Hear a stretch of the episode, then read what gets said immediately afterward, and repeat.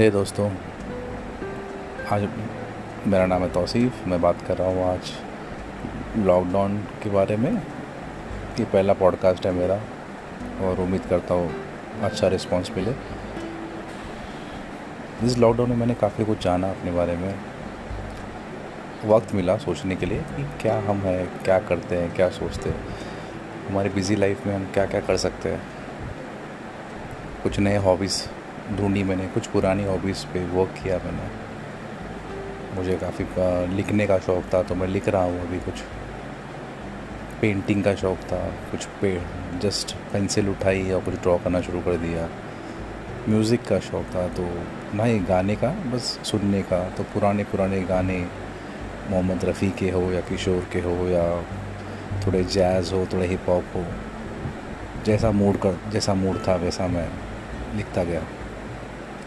और काफ़ी अच्छा लगा ये सब करके लाइक पहली बार ऐसा लगा कि हमारे इस, हमारे ज़िंदगी में, हमारे खुद के लिए इतना टाइम तो होना चाहिए कि हम खुद के बारे में सोचें। हम खुद के बारे में, हम क्या करना चाहते हैं, वो महसूस करें। हर किसी को अपना सही पैशन या सही चीज़ मिलती नहीं है। ज़रूरी नहीं है मिले भी, पर जो तुम्हारे आसपास है, उसको एक्सप्लोर करते रहना या उसके बारे में सोचते रहना काफ़ी इम्पोर्टेंट हो जाता है। और मैंने वही किया। अपना ज़्यादातर समय में या तो कभी किताब पढ़ लेता हूँ या तो फिर मूवीज़ देख लेता हूँ। But end of the day you should be happy like आप खुश होने चाहिए। ये मैटर करता है।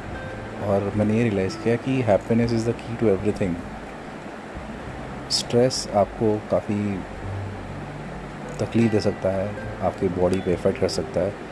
लॉकडाउन में एक चीज़ हुई है कि इट वॉज़ ये स्ट्रेसफुल था बहुत सारा लोगों पे और इनिशियली बहुत तकलीफ़ हो रही थी कि कैसे रहेंगे। बट ये यही वक्त है जब आप अपने आप को समझ सकते हो, आप क्या करना चाहते हो, आप मेडिटेट कर सकते हो। योगा में कितने सारे तरीके हैं वो आप सीख सकते हो। जब खुद के अंदर आप अपनी पीस या फिर अपना सुकून ढूंढते हो, तब आपको पता चलता है कि दुनिया में ज़िंदा रहने के लिए पहले खुद के अंदर का सुकून होना चाहिए। आपका दिमाग सही होना चाहिए, आपका दिल सही होना चाहिए, आपकी सेहत सही होनी चाहिए। जब सारी चीज़ें सही काम करती है तो हमारी सोच भी सही काम करना शुरू कर देती है।